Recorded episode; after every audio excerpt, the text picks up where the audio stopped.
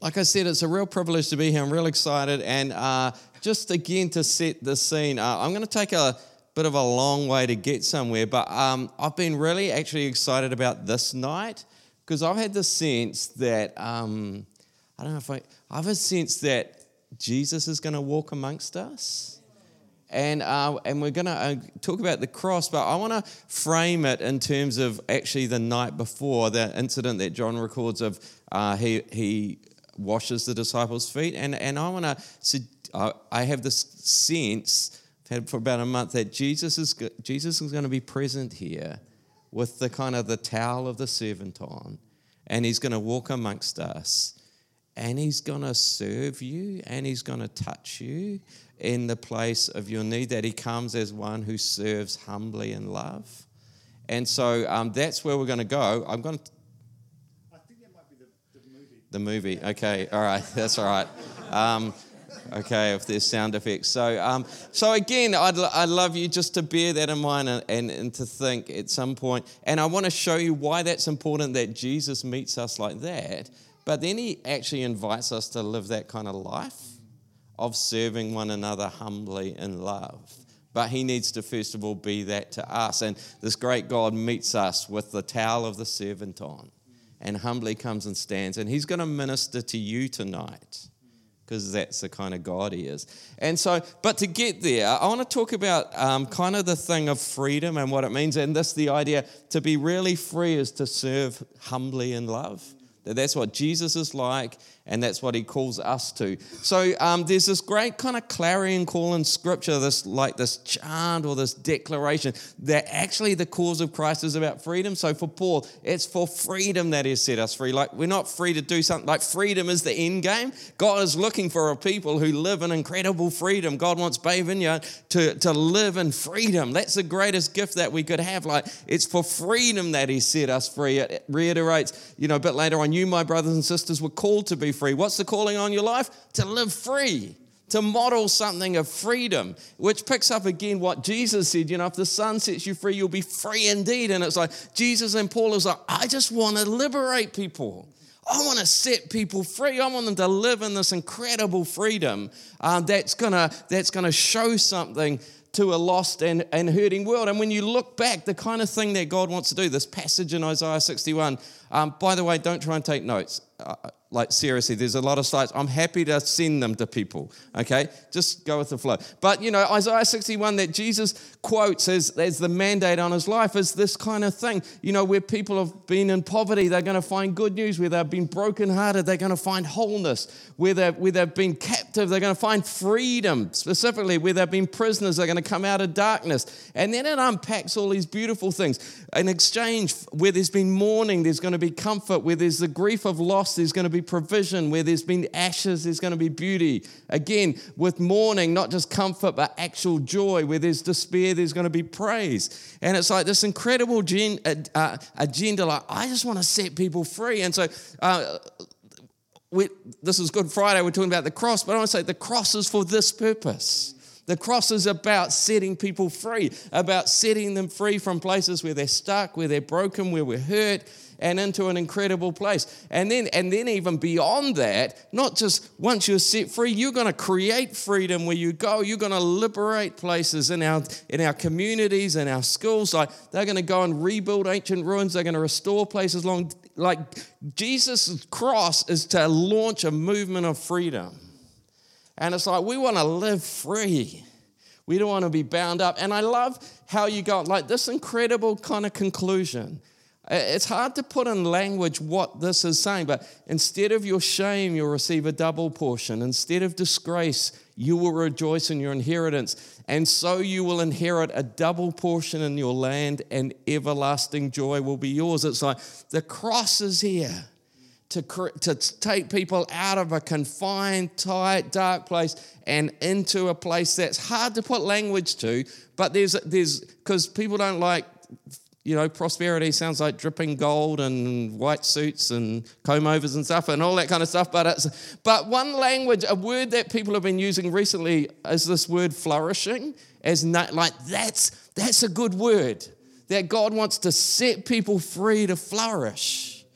And I, don't know what that looks, but I I believe Jesus wants to come and, and, and serve you in some way tonight that, that unlocks some level of flourishing in your life that you haven't experienced before. And, and when you look at that, it's like, yeah, that's kind of a good word to summarize that. It's kind of a word that a lot of us might be a bit more comfortable with. God is in the business of, of just setting people free to flourish. God wants us to flourish.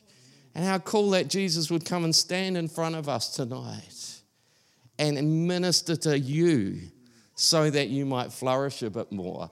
Um, and, and, this theme, I mean, this is a bit, many of you would know this, a bit cliche, but, you know, for Paul, it's for freedom that he set you free. So he goes on like, stand firm, don't let yourselves be burdened. He's like, don't come under slavery again. This whole cross thing was to set us free. Like, the last thing you'd want to do is come under slavery. And, and many of you would have heard this before, but for Paul, uh, the freedom, he uses the word, well, way to think of it as words that all start with L, but Paul sees that there's two threats to this. There's the threat of legalism, like I'm going to be a slave to duty and guilt and burden, but I also could be a slave licenses. I'm going to do my own thing, but actually that's slavery, and both of them are slavery, and he wants us to live in liberty. And it's like some people are like growing up in really rigid religious backgrounds as like, oh, I've got free for that, but all they jumped into is another form of slavery of license. Now they're just enslaved to, to their fallen nature. But other people are like, man, my life was a mess, but now I'm now I've got super religious. And it's like, no, you just keep exchanging slaveries. Jesus wants to set you free.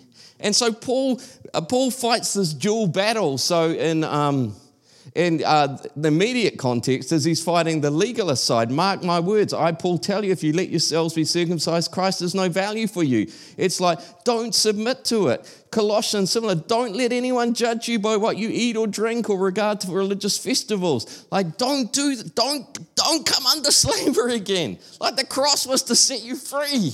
Don't let people put that religious stuff on you. Like we, Bay Vineyard, like we want to be a people who live in freedom. And, and I really interesting, he goes on to say, why as though you still belong to the world do you submit to its rules? When Christians talk about worldly, they often think about sex and drugs and rock and roll. But for Paul, no, there's a religious side to the world. It's all about don't do that, don't do this, don't do that. Paul's like, don't, both of them, you've just become slaves to the world. Don't, don't do that. But then, uh, but so he's like, don't get enslaved there. But then he's also, don't be enslaved on the other side. Don't use your freedom to indulge the flesh because what feels like freedom, you're just enslaved again. And Paul, very clear about that. Don't you know when you offer yourselves to someone as obedient slaves, you are slaves, whether you are slaves to sin? It's like, no, you're not free going clubbing and stuff. That's not freedom, that's slavery. Drugs, that's slavery. Like the cross is to set us free from religion, from legalism, and from license. And it's like, man, today we want to know that cross was there to set us free. And you know, Paul will list all these things. He's like, no, that's slavery. And it's destructive in our families and it's destructive in our lives, and you don't want that. But the answer is not religion, the answer is this transformation of the fruit of the Spirit. And so again, Paul's like, I'm, he's a champion of God just wants you free. Free to do what? Free to be free. free from legalism, free from license, free from religious guilt, free from entrapment to sin, just freedom. And it would be great if it was like a banner over this church. Man, this is a place of people who are free and just free to, to love life. And, and you see this in Luke 15, the story of the prodigal son, you know, two sons. The prodigal becomes enslaved to the license side. So he keeps stepping out and he just gets more and more enslaved in a foreign land. You know, and then he's a famine, and then he's in need, and then he hires himself out to an unclean Gentile who then sends him to eat with the pigs, and then he wants to, to feed the pigs, and then he wants to eat with the pigs. It's like, I don't know if anyone, every step you take, you just dig yourself into a deeper hole. And he's like, man, there's the picture of slavery to sin but the older brother is kind of equally enslaved. He says, All these years I've been slaving for you. So you were, you were around the house, but you never were free. it was all just slavery. And you can be enslaved to sin or you can be enslaved to religion, but you, the cross came to set us free. And, and, and, and Jesus tonight wants us to be free and to live in freedom. Um, and so, again, for Galatians, no, it's for, I mean, this is like a great kind of cry, a declaration. It's for freedom that He set us free.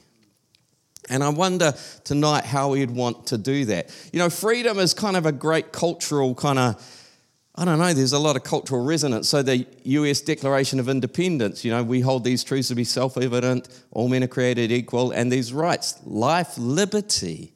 Like, there's this cultural cry for liberty, for freedom. Um, similarly, the in France, liberty, equality and fraternity. That was the national motto. There's this thing like, we want to find freedom. And, and I hadn't really thought about this before, but the Statue of Liberty was a gift from France to America. It's like, this is our big value, liberty. And this massive statue to celebrate liberty. And it's like, man, the cross is the message that answers this cultural cry. Man, we want to be free.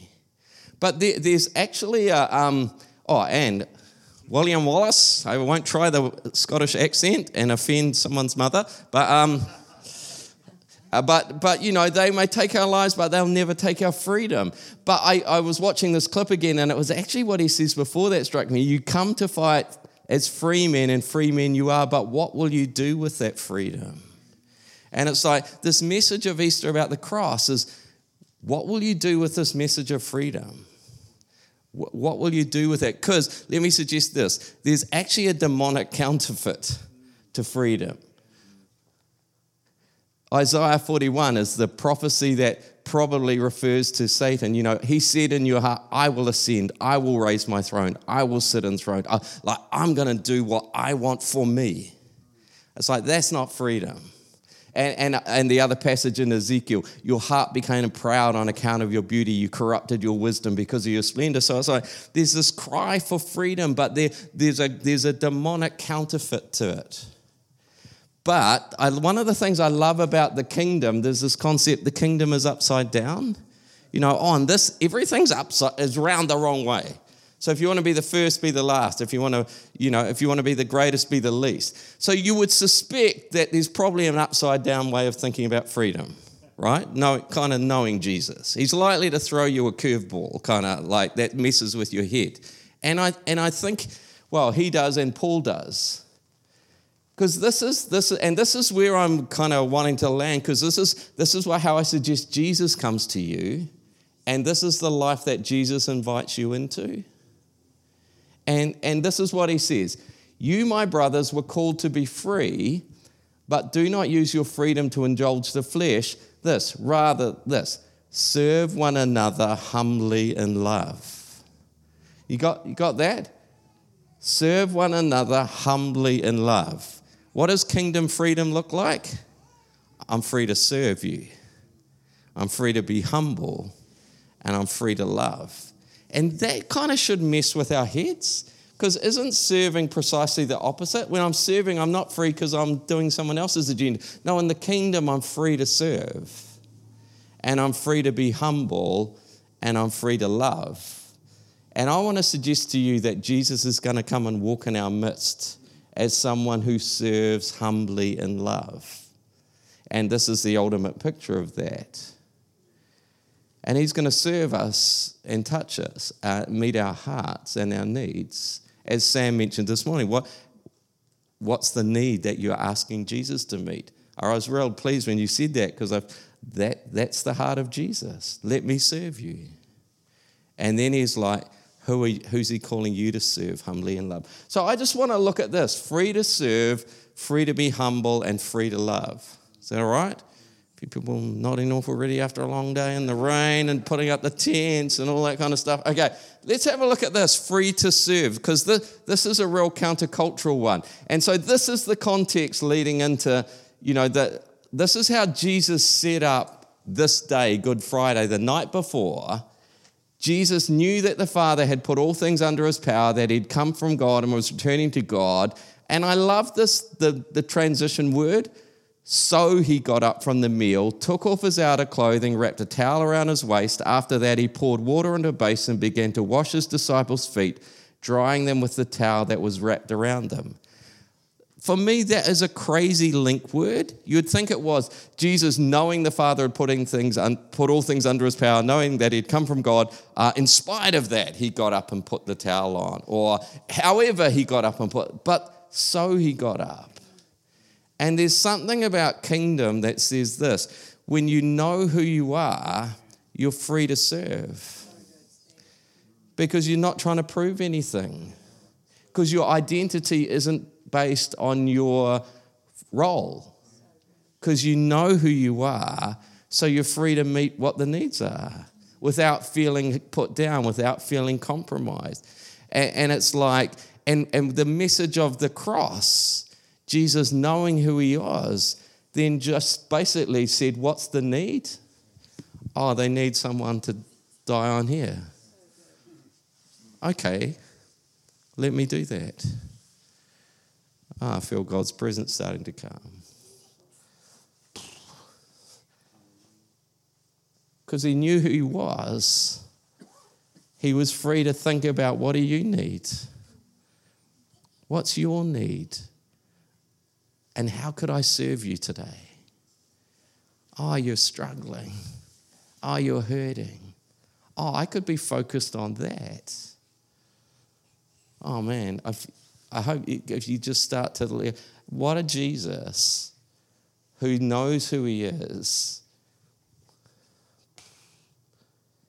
And uh, I don't, I, vineyard prayer, more Lord Jesus, more Lord. Just let his presence start to come.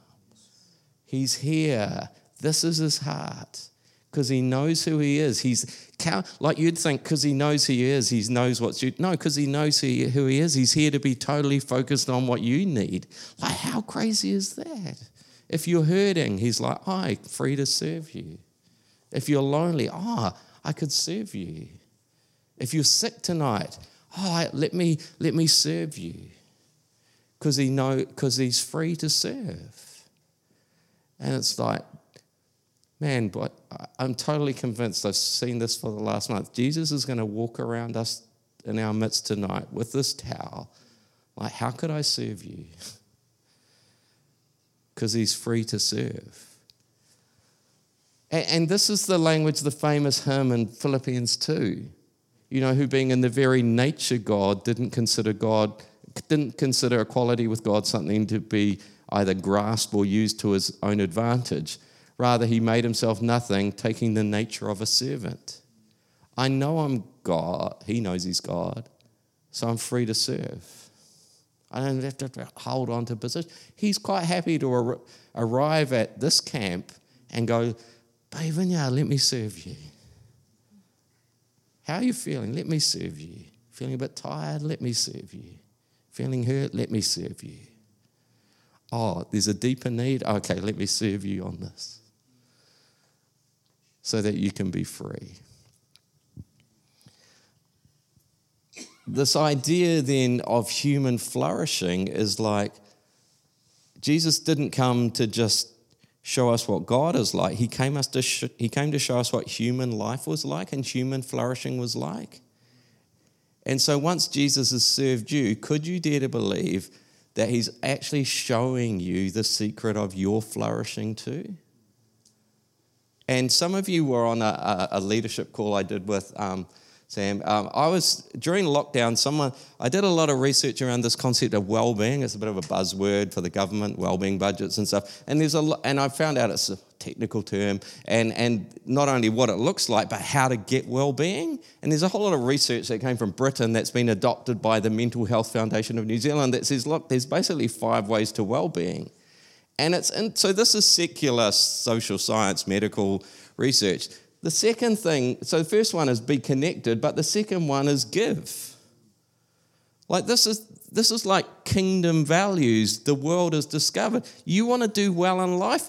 Be involved in giving to people. Be involved in giving to something bigger than yourself. Jesus like, yeah, I'm ready to serve you, but once you've been served, let me invite you to come and discover this way of life for yourself because you're going to find well being through giving. There's some research done in New Zealand about this. It says this, I, I, think I talked about this on the Zoom call, but a core component of strong relationships is the act of providing help and support.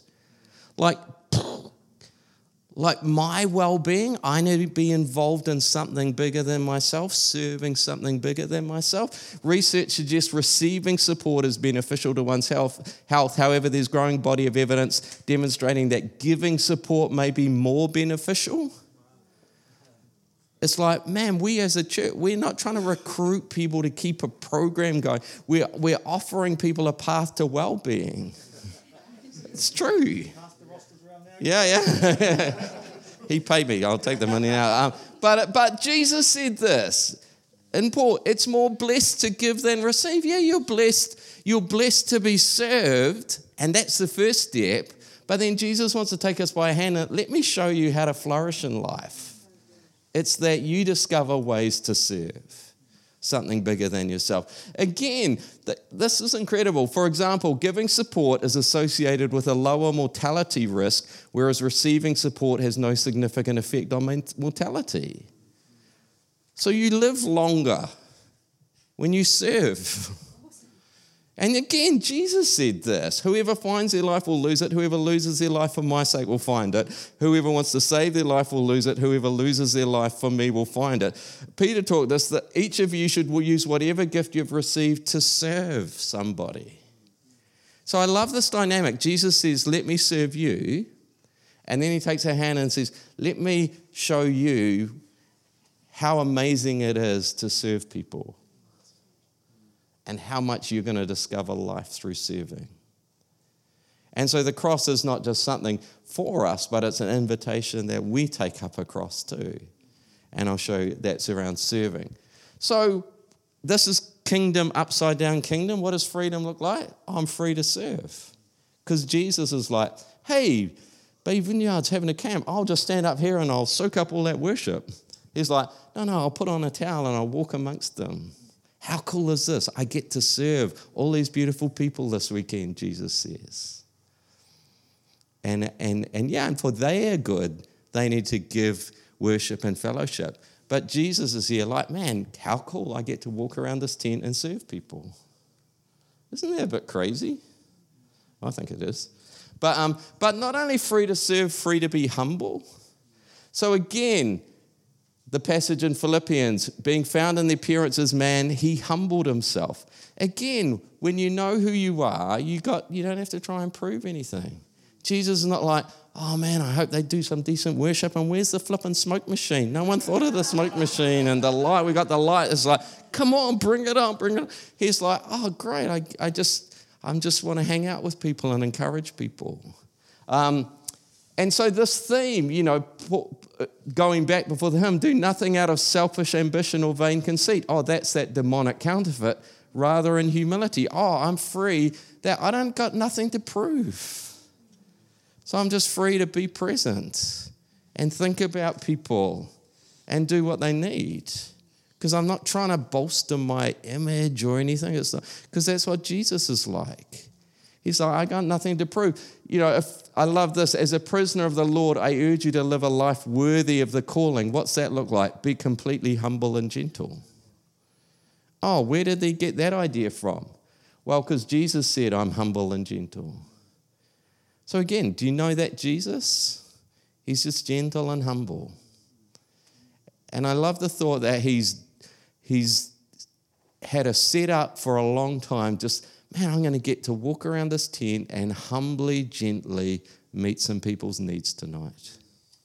And he's been looking forward to that. Like, how, how cool is he? I feel like he's already arrived here. And that already, just let him come and like be with you, put his arm around you. Like, he's humbly, gently here to meet your needs. You, you might be ready to come and kind of bow down before this big Jesus. Are you ready to let him stand in front of you with a towel on and go, How could I serve you tonight? How could I help you? Where are you struggling? Let me just humbly, gently touch your heart and make you whole tonight. Because that's what I want. That's what he wants to do. Feel like he's already arrived here. And he's starting to starting to do that. Again, Paul, by the humility and gentleness of Christ, I appeal to you. And this whole thing, what does he require of us? Just to walk humbly with God. Because that's how Jesus lived. Um, jump over this. Humility is interesting as a virtue because we talk about, you know, faith, hope, and love. Where does humility sit? And I've, I found this really helpful. So Thomas Aquinas was a, a, medieval Catholic theologian, but he says this is an explanation. So Thomas Aquinas explains why humility is preeminent. Humility removes pride, whereby a man or woman refuses to submit himself to the truth of faith. Thomas thinks that although humility is not the most important virtue, that honor belongs to love, it is the beginning of Christian virtue. Because without humility, we cannot be in a position of openness to the work of the Holy Spirit in our lives. And since supernatural virtues are bestowed by the Holy Spirit, without humility, we cannot live lives of Christian holiness. And it's the opposite, I skipped over it, of the demonic counterfeit of pride. No one's going to tell me what to do. Humility is like, I need you, God. And, and I, I picture it a bit like this. Jump in is um, we, we're flourishing above the surface. Why? Because underneath we know that we tap into God, I'm nothing without you. I totally need you. And people sometimes mistake, we talk in our church, people sometimes mistake, think people are arrogant because they're confident of who they are in God, but humility is our attitude towards God. No, humility is like, I know I'm planted by streams of living, I know that I'm nothing without God, but then with Him, I can flourish. And people might look, who do you think you are? Thinking you're that spectacular. No, no, I know where this all comes from. I'm tapped into God. And Jesus comes with that kind of humility. I'll skip over some of these.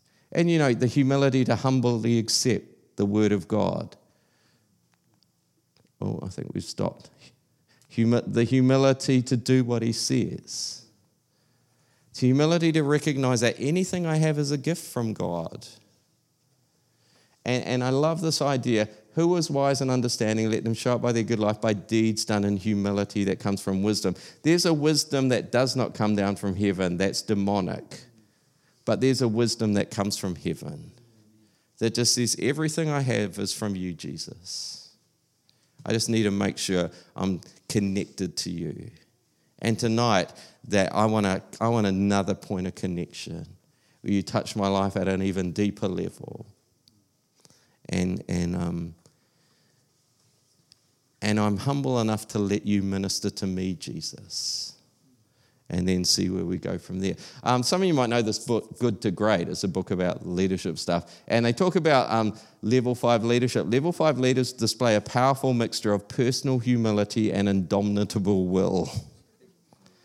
And it's this funny paradox. You can be totally humble, and yet, because they're ambitious, oh, I should read it. They're incredibly ambitious, but their ambitious is, ambition is first and foremost for the cause, for the organization, not themselves. While level five leaders can come in many personality packages, they are often self effacing, quiet, reserved, and even shy. Because you can be personally humble, but committed to the cause, which Jesus was. Hey, I'm not trying to prove anything. I'm happy to be humble. I'm happy to pick up the towel and wipe your feet. I'm happy to go to the cross. And Jesus invites us to that kind of life as well. So we're free to serve, we're free to be humble, and we're free to love. And this is kind of the ultimate one. That Jesus, this, what is this? It started the night before. I'll pick up the towel. How could I serve you? Humbly. Oh, I could serve you by doing this. Why am I doing all of this? Because I operate out of love. So, again, could you accept the fact that Jesus comes and walks among us tonight? Why? Because he loves you. He's, he's thinking it's not about me, it's I love you. I, I just, I love you, so I want to serve you. I love you, so I just humbly want to serve you tonight. That's all I want to do because I love you. And the ultimate freedom is the freedom to love. And Jesus is completely free. And so he's free to love to the extreme of this.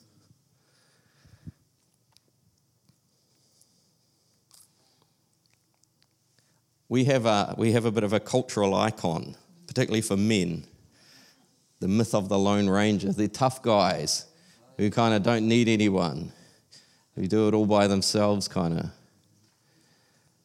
And it's like our culture feeds us a lie that to be strong, you're, you're a loner and you don't need anyone. And it's hard to get how deeply unbiblical that is. Because the Bible says it's not good for someone to be alone. We're actually made for loving relationships. So again, it's that thing Jesus comes to love us, but then to take our hand and go, let me lead you into the freedom of genuinely loving relationships. Because this is what I made you for. Again, theologically, let us make mankind in it. Oh, we're made in the image of, of a um, Trinitarian God who's together together. We're made in the image of a God who's relational. We're made in the image of a God who at the core of who he is is loving relationships. And, and Jesus thought, I don't want to leave you trapped in your isolation, in your dysfunction, in your brokenness. That the ultimate freedom is the freedom to love. And I feel like even tonight, Jesus wants, with some sensitivity, to invite you into the freedom of love.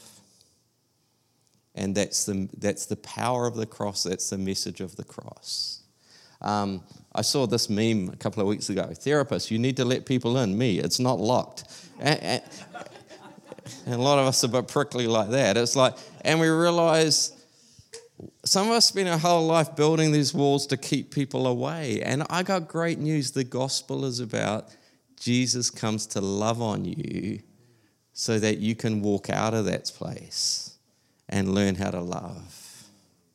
And, he, and, and the core, the deepest part of my brokenness is my inability to connect in deeply loving relationships. And the ultimate freedom is the freedom to love again. Wouldn't that be great that Bay Vineyard was known? They are incredibly free people and they're free to love. And they love each other so deeply because they know they've been loved by God. And so, again, if you go back to this incident, John 13, it was just before the Passover festival. Jesus knew the hour had come for him to leave this world and go to the Father. Having loved his own, he loved them to the end. John often plays with multiple funny things with language and this idea that he would love to the end, to the final degree, to this point.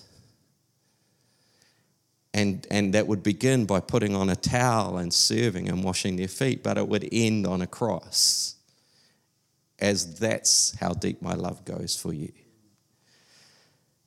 And, and it's interesting, John finishes um, the speech that Jesus makes before he goes out to be arrested. A new command I give you love one another. It's repeated twice more in John 15. My command is this love each other. This is my command love each other. We generally don't read big enough blocks of scripture to go. The night finishes with a threefold command love each other. Matthew, Mark, and Luke have a threefold uh, commission take up your cross. John tends to translate things into another key. Like, what does that mean? John, it's like, love one another. Do you, I don't know if um, Sam talked about this. What, do you know what the Thursday is called? Before Easter? Sorry? Anyone know where that comes from? So, in church history, we took Good Friday, the cross, Easter Sunday, resurrection. The Thursday, he instituted the Lord's Supper. That's not what it goes down for. Uh, Judas' betrayal, that's not what goes down to Peter's betrayal. Maundy, Maundy comes, is generally believed, comes from Latin mandatum novum. It's the day that God, Jesus gave the new commandment.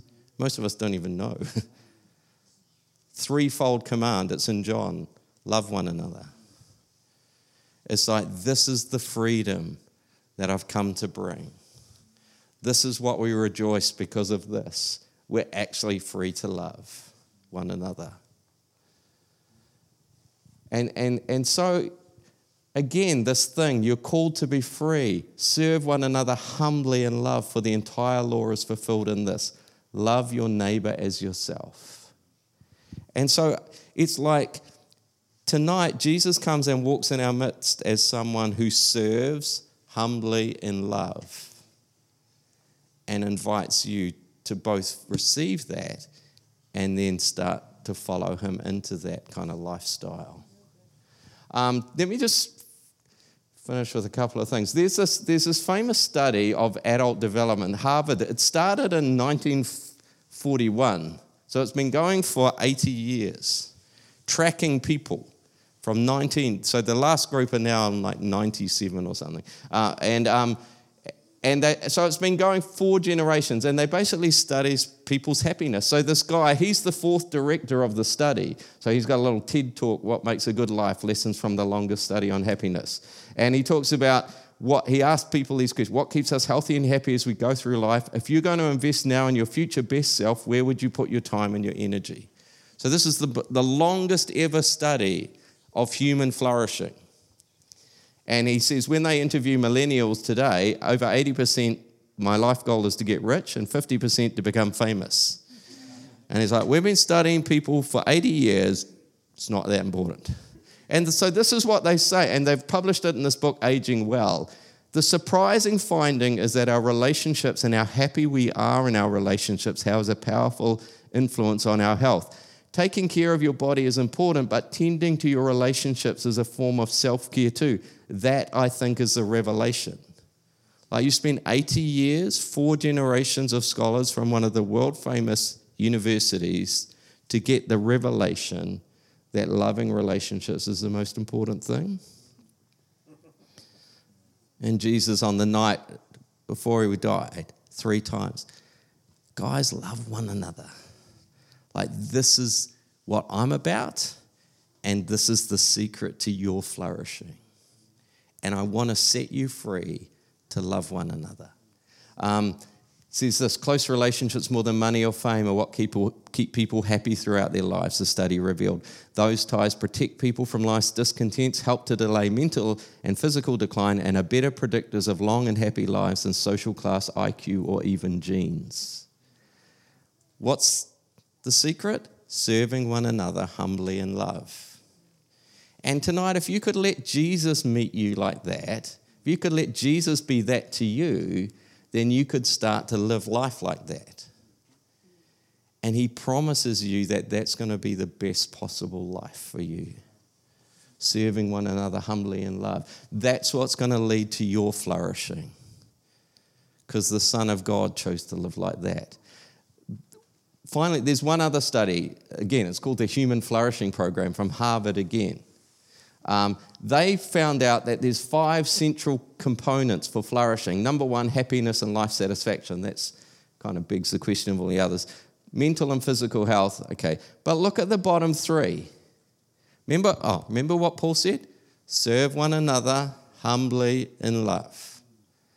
That's the secret to flourishing.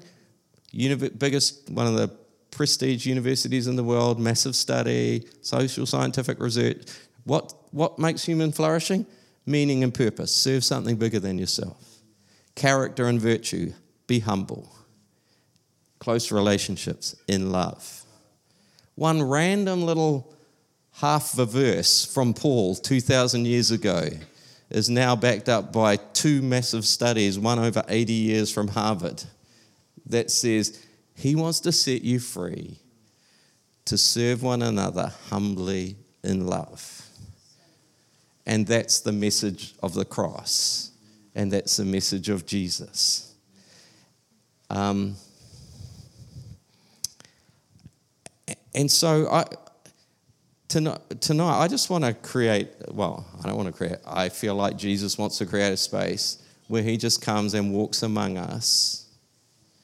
And I don't know, this almost sounds heretical. Jesus comes and serves you and ministers to you and helps you. And we're going to start with communion. Um, and again, it's like this is this radical kind of thing where how does God meet us? It's like God comes and says, Oh, here's, here's my body broken for you. Here, this is for you. This is going to feed your soul. Here, this is for you. And then he's like, Oh, this is my blood shed for you. Here, this is for you. Like, how do you deal with a Jesus that comes to you and goes, Here, let me give you everything that I am for your nourishment and your good? Let me serve you. Let me minister to you. Let me touch your heart. So, what I'd love you to do, I don't know if this is probably not a vineyardy thing, if, I don't know if we can play any keyboard, keyboardy or music stuff, but I just want to invite you for a minute to come and get a bit of bread and some juice, maybe take it back to your seat and kind of ponder the fact this is Jesus serving you with all that he is. And uh, so I, invite you to do that. And then, and then we and then I just want to have a little time where maybe we, we, we allow Jesus then to directly minister to some needs. Is that all right? So as these guys play, feel free to come. There's gluten free down there, and come and get a bit of bread and some juice. Take it back to your seat and take communion, pondering. This is Jesus serving you humbly in love. Okay, let's go for it.